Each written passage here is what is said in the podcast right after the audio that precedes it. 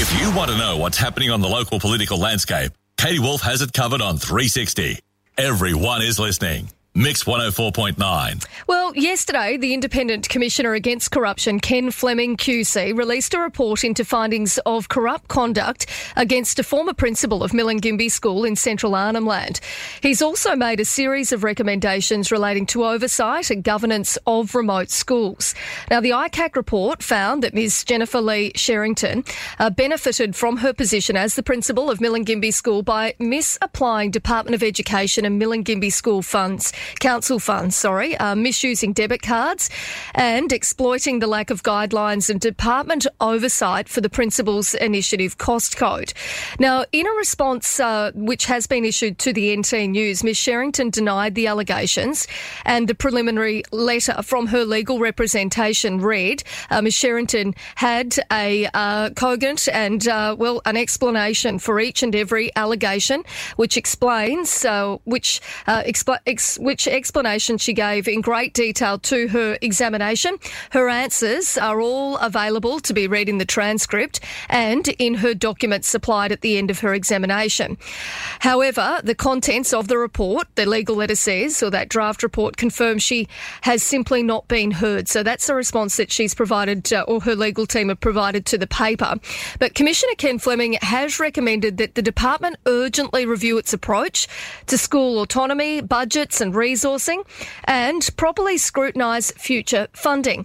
Now, the ICAC uh, also urged the department to audit school attendance figures for fraud and to review all government employee housing tenants to make sure that they are indeed eligible.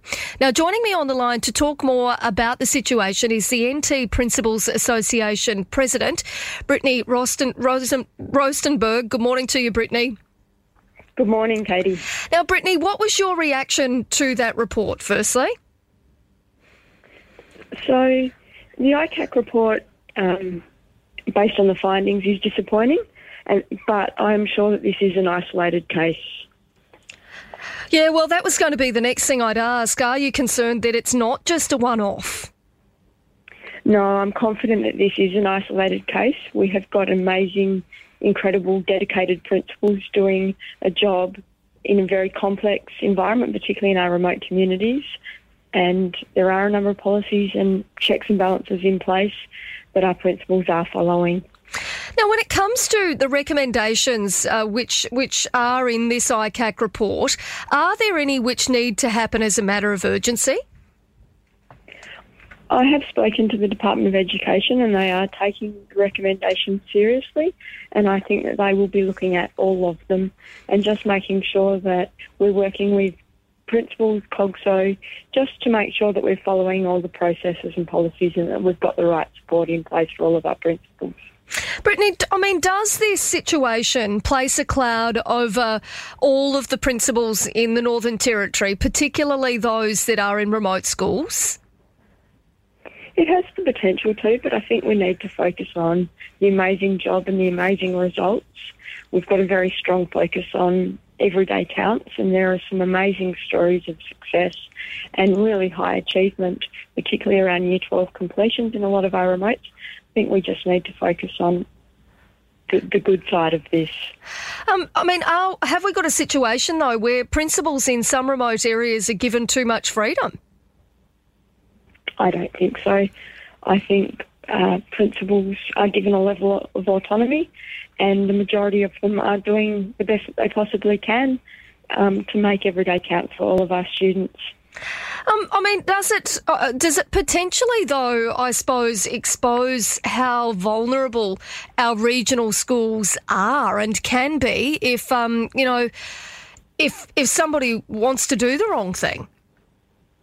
I think it highlights that we need to make sure that we do have the right support, particularly where we've got less experienced people in our remote communities. So just making sure that the system level support is there for those people. Do you think that there was enough support uh, in this instance? I can't comment on the level of support, but I know that um, the majority of our members, and I certainly as a principal, feel supported by the system. And there are people there within the finance department to reach out for support, and particularly with COGSO, they're very supportive. Um, has has there, I mean, or has this, and or, or, will it have an impact? Do you think on kids, not only, I suppose, at this school, but but other remote schools in the Northern Territory? No, I don't think so. I think the message from department about government money is very clear that it needs to be spent on our cohort of students and really striving to be the most improving system, and and that's what we do. Um, Brittany, have you had the opportunity to to reach out um, to the school out there in Milingimbi, and and how are they all going upon um, seeing this report come out? I haven't yet, but I will be reaching out. But I know that there's a team around the community and the leadership team out there so they have a, a, very strong principal out there at the moment, and I'm sure he'll do an amazing job working with community. Um, Brittany, I, I, mean, I guess to, to any of the parents out there listening this morning who are maybe thinking, goodness me, you know, um, how do we wind up in a situation like this uh, where something like this is, has happened and, and, you know, where we end up with an ICAC report um, into a school principal in, re, in a remote community? Um, I mean, what would you say to those parents that are concerned about, uh, about a failure in the system? The department will respond to the recommendations and will continue to make sure that we have the right people in the right jobs, providing the right support to principals with the right checks and balances. Well, um, Brittany, I really appreciate your time this morning. Uh, Brittany Rostenberg from the uh, NT Principals Association, the president. Thank you very much for having a quick chat with us. No worries. Have a great day. Thank you, you. too. Thank you.